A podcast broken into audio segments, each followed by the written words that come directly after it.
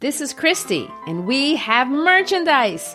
Go to howtolovelitpodcast.com and check out amazing t shirts, mugs, stickers. If you love great quotes, we have some of our favorites. If you love silliness, check out our mascot, Brain Man. Go to howtolovelitpodcast.com, clip on the shop button, and find something for that person who needs to be reminded that we are fashioned creatures but half made up. Mary Shelley said that. Hiring for your small business? If you're not looking for professionals on LinkedIn, you're looking in the wrong place. That's like looking for your car keys in a fish tank. LinkedIn helps you hire professionals you can't find anywhere else, even those who aren't actively searching for a new job but might be open to the perfect role. In a given month, over 70% of LinkedIn users don't even visit other leading job sites. So start looking in the right place. With LinkedIn, you can hire professionals like a professional. Post your free job on linkedin.com slash people today. We proudly welcome artist Samantha Sherry as our sponsor on the How to Love Lit podcast. Sam is a world-class artist specializing in animal portraits. We invite you to check out her work at samanthasherry.com. Tell her Christy and Gary sent you. Again, samanthasherry.com.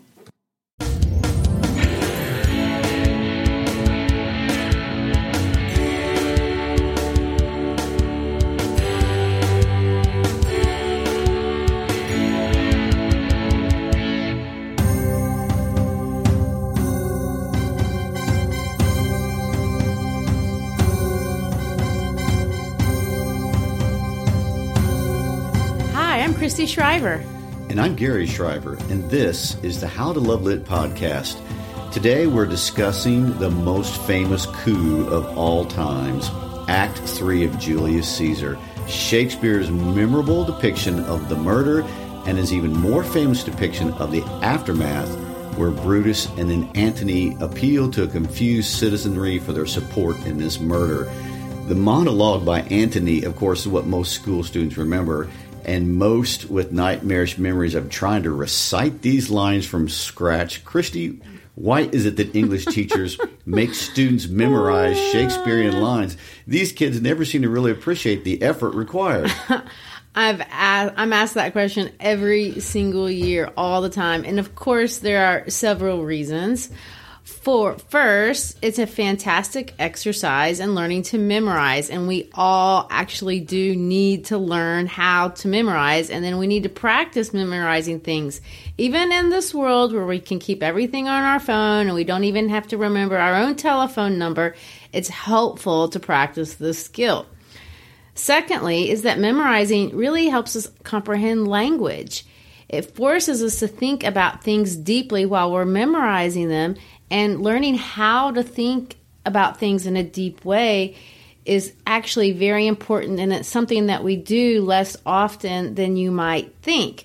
So, no matter what you're thinking about, even if you don't think it's very important, like Shakespearean lines might be, it does actually help increase your ability to think through things. And on a personal level, even uh, for your whole life, it's difficult and yet important to think through complicated dilemmas and value decisions and problems that don't have simple solutions. Just like the problem here in Julius Caesar doesn't have a simple solution. And then the third reason, and perhaps the most important reason, the evil enjoyment of watching a child struggle through this kind of devilish exercise is something that I personally appreciate in this season of giving, which is at this time Christmas season, but every season is a season of giving in some sense. So I'll give myself the joy of watching kids struggle and the memory work from time to time.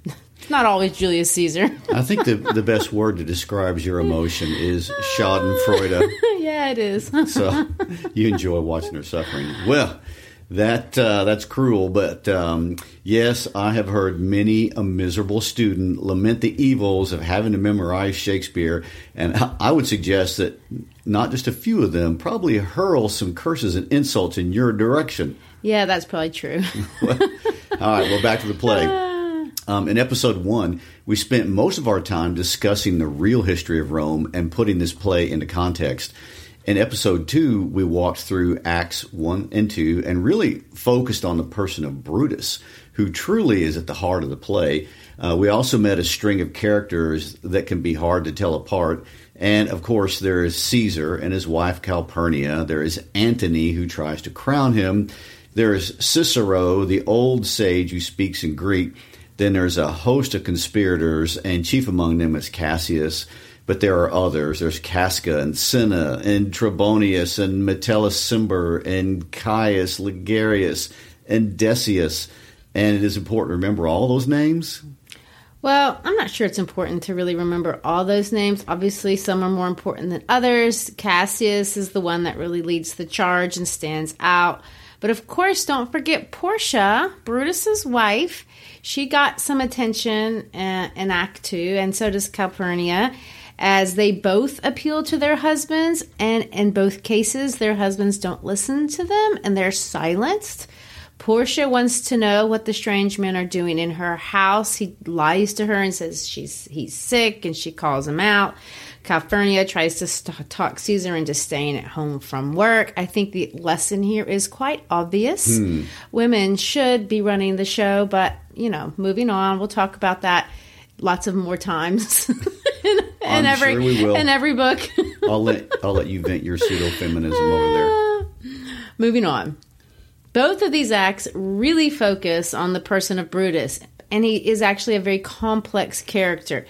He's some ways, in some ways, really egotistical, but yet naive. He can be proud, and that's in a negative way, but it can also be in a good sense. Um, he's very blind by his own greatness, but then again, you see somewhat of an idealism in him, and that can be important, but I don't know if it's of any value to himself at this point or if idealism creates success in a real world situation. So that's going to bring us to Act Three, which is indeed the heart of the play. In Shakespearean plays, I've said before, the climax is always in the third act. And remember, uh, you know that the climaxes I think should it should be defined in a literary sense is not just the most exciting part of the story, but it's that point from which the protagonist can no longer return. And so, of course, if you kill Caesar, you've made your decision. You can't walk that back. There's no retreat. So uh, I would love to go through the entirety of this act in a single episode, and I really tried to do that. But honestly, I think there's too much here to absorb in under an hour, and I know that's kind of what we want to do. So let's at least get through Brutus's speech, and then we'll pick up next week with the famous or infamous Antony lines. Does sound like a plan? That sounds like a plan. Let's do that.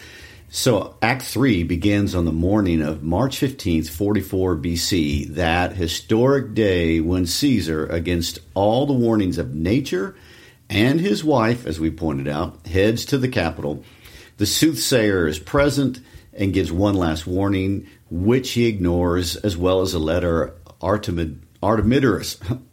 That's a tough word to it's say. It's a big word, yes. yeah. Uh, this letter that Artemidorus has written and tries to hand to him on his way in. Shakespeare really stays very true to the events as they're recorded by Plutarch. The conspirators surround Caesar with this um, this pretext of appealing to Caesar's decision to banish Publius Cimber uh, apparently, you know, Metellus Cimber's brother. Each one gets closer, saying he has another reason. Finally, one conspirator, Casca, takes the first stab. And according to Plutarch, he at first tries to avoid the blows of each of the following stabs. They had decided that they would all stab him so that after the fact, no one could pin the murder on any one person, so it's by committee. It is said that he died by 23 different stab wounds. The one that took Caesar's spirit was the stabbing by Brutus. It appears Caesar really was shocked that Brutus had betrayed him, and according to Plutarch, when Brutus stabbed him in the privities, whatever that is, Caesar stopped trying to fight back and he just gave up. The words et tu brute are said to actually be what he actually did say, and they're so famous that uh, Shakespeare didn't even bother translating them in English. So, so much for not looking like butchers. This is murderous mayhem. It's really kind of a sad scene and it, and evokes pity for Caesar. He's clearly not expecting it. They kind of come into him. Casca says, My hand speaks for me. And it looks like his heart is breaking as he looks up at a person that he clearly, truly loved. Mm. Well, that's true, and and really, Shakespeare has done nothing, at least from my perspective, to make you think that Caesar really deserved any of this. Um, he's been described as sickly and epileptic and hard of hearing, and that he's an arrogant man. But he seems silly, but not at all dangerous. And so far, Brutus kind of looks like a bad guy, and Shakespeare is going to take it up one more level with this murder scene. Uh, and as far as I can tell, Plutarch calls the swords bloody, but Shakespeare seems to play it up as much as possible. Uh, he has all the conspirators dipping their swords in Caesar's blood and then running around screaming. Yes, that seems strange to our modern sensibilities. We wouldn't ever consider doing that, but uh, that's my interpretation as well. They drag Caesar's body into the forum and they're going to leave it at the base of Pompey's statue. I'm assuming that's in front of the Capitol, but I couldn't really swear to that when we, if you remember, when we went, went to Rome, we asked the guides at the Rome Forum where these spots actually took place, and he told me that Shakespeare gets away from history at this point, and there was a bit of vagueness of, of where this would have happened had it been done in the way Shakespeare described it. And since it wasn't done, I don't know that I could figure out where this exactly would have happened in a fictional place. Well, it, it, seems that Caesar wasn't actually murdered in the middle of the forum as it appears in the play, and there's a bit of mystery as to where Pompey's theater actually was. But in 2012, some Spanish archaeologists claimed to have uncovered in a dig a marker Augustus Caesar put up to mark the actual spot. So that was kind of exciting 2,000 years later. I'd say so. And, and everything, everyone thought they were going to fix up the spot um, because as it is now, this location is ironically an area designated for stray cats. Strangely oh enough, but because of a, a, lack of funding, this never happened. Uh, in fact, and in this this is kind of interesting. In March of 2019, Bulgari, the designer, has committed 1.1 million dollars to fund the project. Uh, they funded the project to renovate the Spanish Steps, so people think this will actually happen. And if you visit Rome starting in 2021, you can actually visit the spot. If you go now, all you're going to see is a cat colony that's protected by the city and the city's uh, Animal Humane Society. Well, that might explain why the guy didn't want to take us over there, but oh well. In the play, the murder is going to throw the city, and I'm sure it did in real life, the city into absolute chaos. Of course it does. All coups do. Anytime there's a violent uh, takeover of a government, uh, it throws everybody into chaos. Yes, and Brutus is going to get up with all the authority of his ancient fathers of Rome. As you can remember, his father, or his descendants, not his fathers, founded the city of Rome, and he's going to try to speak to calm the people's fears. Now, for me, it's kind of easy to see this act as naturally divided into three parts. So we're gonna, so it's a big act, and so you have the first part of the act where the murder happens, and in the location of where the murder happens, there's going to be this conversation between the conspirators and Antony because Antony had to bug off when he realized what was going on, uh, and then Octavius shows up also in this scene, and they're going to concoct Shakespeare kind of is going to concoct the situation where he shows up at the exact same time that this is all happening. The scene, and then after that bit with at the scene of the murder, we're going to have this famous episode where they're going to give all these speeches, and then this act ends with this very odd scene, which we'll talk about next week, with a poor bystander who has the unfortunate circumstance of sharing the name. All he has in common with one of the conspirators is they share the same name as one of the conspirators, and this leads to an unfortunate incident as well. So that's what Act Three consists of. Uh, it, it, seems that after the murder, um, Antony and every other senator who wasn't involved in a conspiracy uh, ran as fast as they could, except for one slow guy named Publius, who they just leave hanging around. I know, and Shakespeare is going to include that into the play. But anyway, Antony knew that any intelligent person would come after him. He's like next in line. And had it been up to Cassius, that's exactly what would have happened. But as you remember, this is where Brutus's idealism kind of kicks in. He's going to foolishly nix that idea the night before. Instead, he sends a messenger and basically, well, Antony sends in a messenger and asks, basically, are they going to kill him? Uh, it's interesting that he calls Brutus, Oh, you're the noble Brutus. Are you going to kill me? Uh, he might be appealing to him as a good person. Uh, maybe, obviously, I guess Brutus has nurtured this reputation of doing the right thing, be, uh, being noble.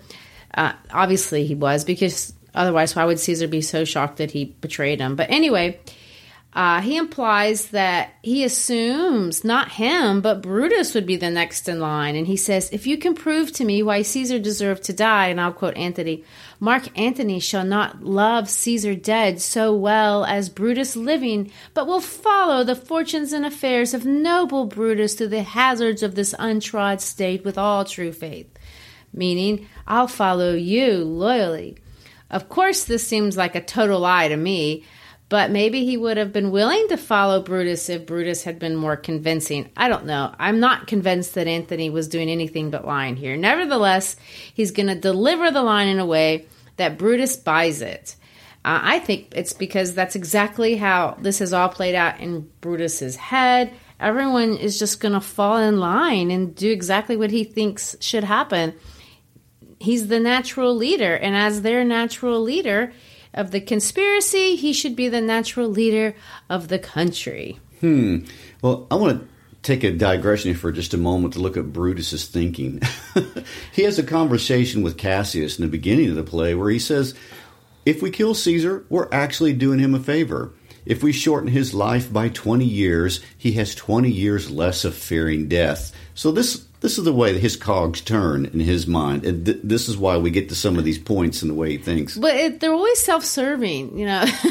but they're always framed in a very noble fashion, always. even though they're self-serving. Oh right. yes. Um, so Antony does something here I think should tip his hand, and of course Cassius is never fooled by Antony. Uh, but this business of going around one at a time and shaking every single conspirator's hand seems a little creepy, like he wants to look every one of them in the eye and remember who they are. He actually is asked directly, Will you be pricked in number of our friends? In other words, are you on our team?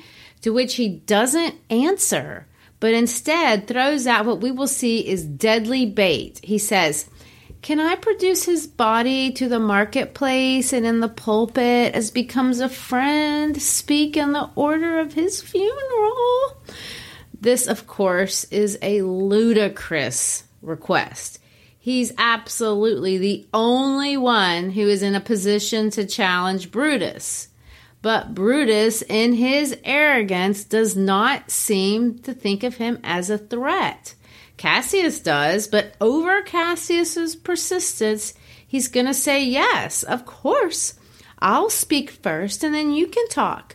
But under one condition, and this is his condition, and I quote, You shall not in your funeral speech blame us, but speak all good you can devise of Caesar, and say you do it by our permission. Hmm, propaganda. this is the mistake that will cost him his life, and this is where idealism just doesn't make sense. Brutus seems to really truly believe that somebody could get up there and praise a person that Brutus himself has just murdered and Brutus would be so detached from the event completely. Uh, it's almost as if Caesar has just died, and we're going to eulogize him um, without thinking about that butchered part in the yeah, middle. Yeah, like he died of natural causes or something. Right. This is uh, some very bizarre thinking. Right. Uh, after Brutus leaves, Antony's going to deliver a soliloquy, and here may be a good time for me to make a little literary reminder. People often confuse soliloquies and monologues, and maybe it doesn't make a difference. Oh, it does. I always like it when we get the little English lesson. Well, they're both speeches, and uh, theater teachers say this is a monologue, and you're going to memorize a monologue or you're going to memorize a soliloquy. But in a monologue, by definition, you're speaking to an actual audience. So you, it's a speech in a play, but there are other people that you're talking to. Uh, just like we're going to see in a minute, where these are speeches, and Brutus and Antony are going to give them in a, in a forum. We've seen some by other people. Cassius has had a monologue, all that. Uh, but a soliloquy is something different. And right before this the episode where they're going to give the speeches in public, Antony is going to give a soliloquy because he's going to give this long speech with no one else on the stage. So the purpose of the speech is for the benefit of the audience goers. Uh, and in this case, it's an apostrophe. Now, an apostrophe, we talked about this in Frederick Douglass, it can be a punctuation mark, but it's also a literary term. It's a strategy when you talk to something or someone that isn't actually present with you or can talk to you back. So in this case, we have a dead Caesar uh, on the floor. It's a dead body, and he is going to talk to it. So, and the reason why they do this in novels, if authors want you to know what the character is thinking, they can just say, so and so thinks this. But in a play, you don't really have a narrator, so the character itself must use words. And we're used to this. You know, in Romeo and Juliet, we know that Romeo loves Juliet because he says, Oh, what soft light through yonder window breaks. It's the east, and Juliet is the sun. So we can watch him develop this passion for her through this. And sometimes we see it in movies when they have this voiceover uh, on the screen and the person's not talking. But anyway, uh, in this, this kind case, of a Shakespearean version of subtitles. yeah, kind of, or you know, the talk voiceover. But in Yeah. this case, the soliloquy is going to reveal that Antony is in no way considering Brutus's offer, and he is going to go after Brutus. He says this. Oh, pardon me, thou bleeding piece of earth. And he's looking at the dead body on the floor. So he says, Forgive me, bleeding piece of earth, that I am meek and gentle with these butchers. Over thy wounds do I now prophesy. A curse shall light upon the limbs of men. Domestic fury and fierce strife shall cumber all the parts of Italy. In other words, oh, I'm just not going to get them. I'm going to start a war. And he ends by saying, This foul deed shall smell above the earth with carrion men groaning for burial. And carrion means dead bodies, basically saying, You have no idea how many people are going to die. There's gonna just going to be dead bodies laying everywhere for this Julius Caesar. so we're about to see some revenge, Yeah, none of this, oh, just let me talk to the funeral. especially with that voice. well, and as he's talking to dead Caesar, who should just happen to show up with a message from Octavius Caesar, Caesar's grand nephew and heir, his sister Julia's grandson. That's right. Uh, the messenger who shows up here is representing a character that we haven't seen yet in the play. So Octavius is this new person. He has the same name as Caesar. He's a real person. So tell us who is actually in real life Octavius Caesar, and then we'll try to um, show how this out. all makes sense. Yeah. Okay, so Caesar had a son with Cleopatra. Uh, his son was not his heir because he was Egyptian.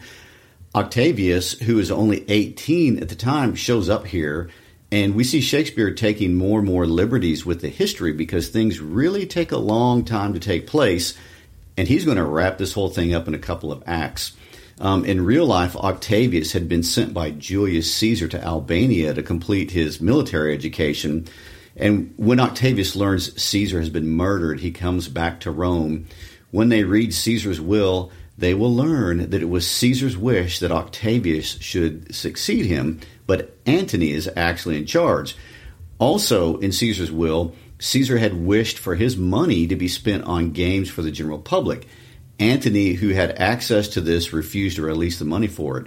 And uh, Octavius is going to raise the money independently, and he's going to throw the games anyway. This made him super popular with the people. And because he was young, he was advised by everyone to not to try to take on Antony, but he decides to do it anyway. Cicero also puts his weight behind Antony. There's a civil war, and Antony is driven out of Italy.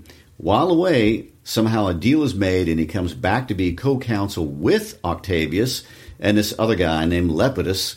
So we have a second triumvirate, and that's uh, where Act Four actually takes place. Well, clearly Shakespeare wanted to leave all that out. That I can, it's a lot. But so in in this case, he's just dropping Octavius and with this messenger, and he says Octavius is going to show up later. We're going to work out this whole thing, and then we're going to skip everything that you just said and move on with these two speeches to the. Uh, to the funeral scene, and then we're going to put Octavius in town so that in Act Four we have a second triumvirate that mysteriously kind of picks up.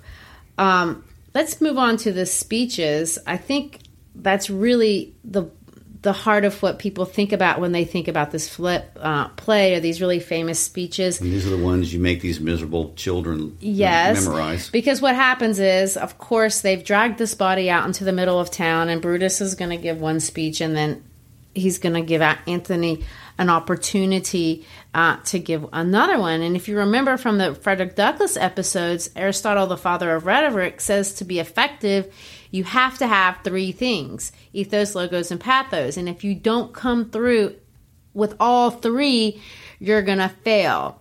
This is something Brutus obviously would know. In fact, we know he knows this because Shakespeare, right before these speeches, is going to drop in Artemidorus as kind of this cameo appearance, who happens to be the local rhetoric teacher. So, in other words, he drops the AP language teacher in right here to remind you. So, you would be the Artemidorus of the situation. Yes, okay. and to say, Brutus, you know how to do this.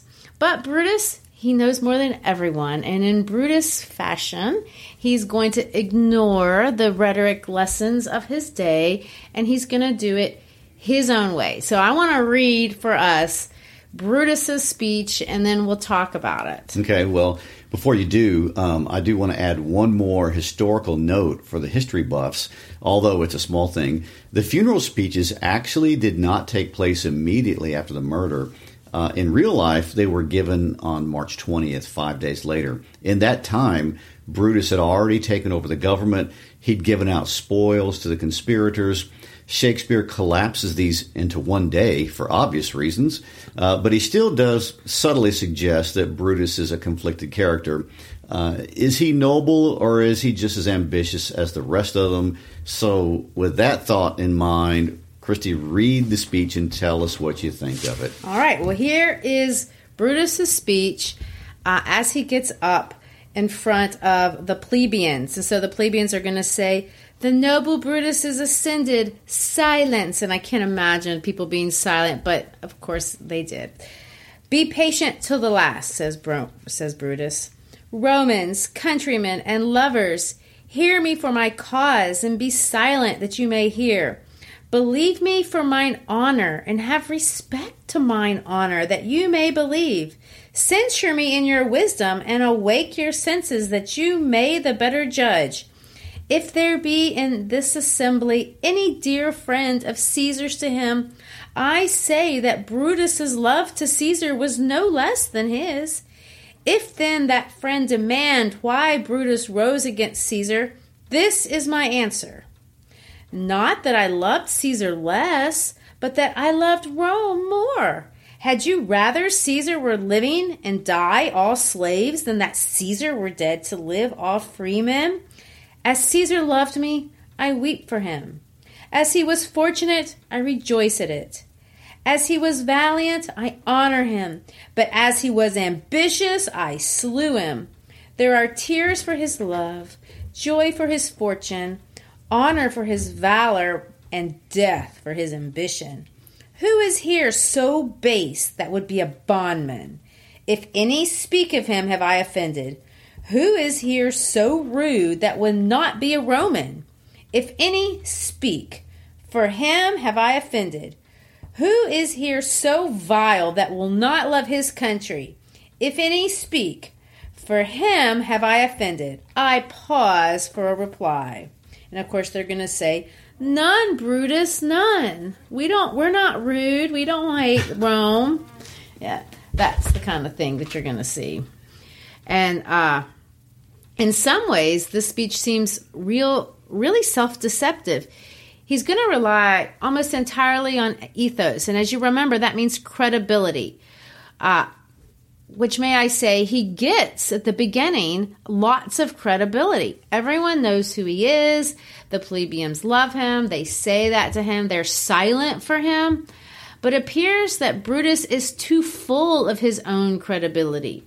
Romans, countrymen, and lovers, hear me for my cause, and be silent you may hear.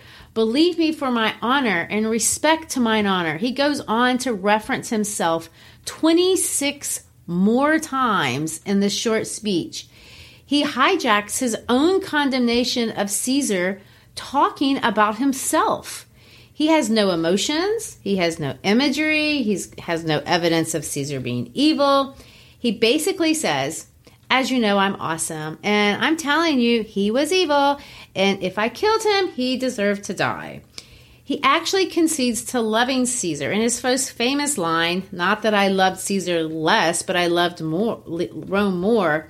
He goes on to say Caesar was a bad person. He's going to accuse him of making you a slave. He was ambitious. He didn't care about our country and if you care about our country, you don't like him. Interesting. It sounds like the person who uses this line, my only fault is that I love too much. In some sense, yes. Hmm, interesting. Uh, and uh, of course, Shakespeare makes him unlikable by, um, and the readers of the day or the, the play watchers of the day would have recognized that 26 times he talks about I, I, I, I, I. It's that stuff that makes you unlikable in a conversation, and Shakespeare uses it masterfully. Well, and he resorts to name calling. He's this or he's that. And if you like this, then you're this and you're that and people do it all the time. But Aristotle will tell you that's a very short sighted way to win an argument. And when you do that, you're going to leave yourself wide open to the better rhetorician.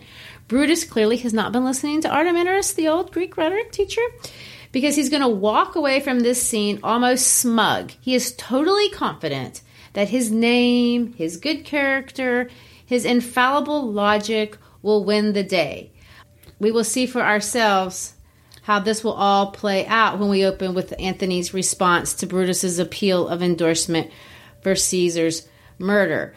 But let me go back again to the opening line because even in the logic, so he makes the case primarily about with his with his ethos, but even his logic is somewhat circular in nature because he says this, believe me because I'm believable. That's the logic that we're going to see which is an interesting aspect of groupthink. Brutus has been so insulated by his uh, inner circle that he's lost all reality of who he is in the world and how he influences people. Right. His inability to influence Because them. he thinks that's logic. He yes. thinks that's exactly what logic well, sounds like. And logic is an amazing, wonderful thing if you start with the right premise. right. You say, hate him because he's bad. How do you know he's bad? Because I say he's bad, he's bad. Well, you're going around in circles. But beyond just that, he's going to go on to compliment the character of Caesar to some degree. He does not make the case. Well, he actually let me say it this way. He the only thing that he says that is of merit, he's going to say Caesar was an imminent threat to our freedom. But then he never explains how he was a threat to our freedom. What is the threat that he creates for us? Uh, there's certainly no evidence of anything in Caesar's past that would have indicated to the plebeians look, this was ambitious. Look, this is a threat to you. Look, this is what he was trying to do or had in the works to you to do. None of this is stated. The structure of the speech is actually beautiful. It's full of parallelism. They have all these rhetorical questions, this lofty language, lots of inversions but actually no teeth, no substance. And all this beautiful talk does what pretty words always do they just kind of float away. And then, of course, one of the most boneheaded moves in Western history, he's going to give the podium to Mark Antony and walk away as Mark Antony literally drags the body to the podium to use as his visual aid. that is a compelling visual aid. I would pay attention at that point. Yes. Uh, of course, the plebeians are going to chant Brutus's name as he walks off and make this subtle observation. Um, they say something that should really contradict, or if this is Brutus's legitimate fear, should really frighten him because they're going to say this let him be Caesar. In other words, we're going to replace that tyrant who is bad with you because you're good. Well, the fact that he allows them to say this in some ways is going to indict Brutus's motives. Uh, he doesn't say, "Oh no, no, no, no." We don't want a leader like that. He doesn't say we're going to have a republic, we're going to have a vote. He doesn't do anything like that. Instead, he says, Mark Antony, tell you how great Caesar is. Hmm. Well, if you say it that way, it fails the say out loud test, as we like to say. It does for me, but for those who don't know what that colloquialism means, what do you mean when you say fails the say out loud test? Well, everybody's experienced the idea that an idea in their head sounds good, but the moment they say it out loud, it sounds stupid. And so that's what we mean. The say out loud test is kind of the idea like, uh, did you really think that through before you said that out loud? Yes, and I would say it certainly applies here because as this body gets dragged to the front and Antony gets up, we're going to see that this wasn't the best thought that Brutus has ever had. Brutus has had a lot of lame thoughts at this point. In this play, he has. And that concludes this episode. Uh, thanks for being with us today. Uh, if you have been on our journey with us for the last several weeks, we appreciate it. We're thankful that you're listening and from all parts of the world. And uh, follow us on our uh, Instagram page. Follow us on our Facebook page. Check us out at howtolovelitpodcast.com. You get some teasers on uh, what we're doing, what's coming in the future, all kind of good stuff. And most importantly, tell a friend if you like our podcast. Please clue them in as to what we're doing. Uh, we we love the support of the podcast, and, and we love you helping us grow. Peace out.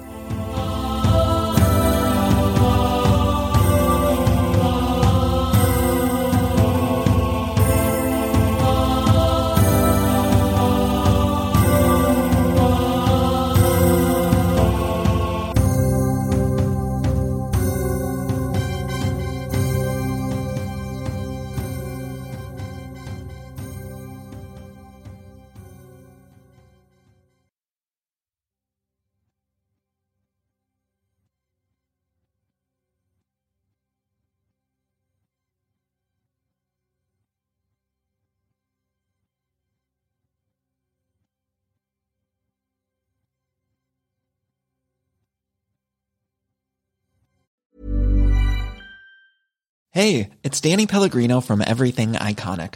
Ready to upgrade your style game without blowing your budget? Check out Quince. They've got all the good stuff shirts and polos, activewear, and fine leather goods, all at 50 to 80% less than other high end brands. And the best part? They're all about safe, ethical, and responsible manufacturing. Get that luxury vibe without the luxury price tag. Hit up quince.com slash upgrade for free shipping and 365 day returns on your next order. That's quince.com slash upgrade.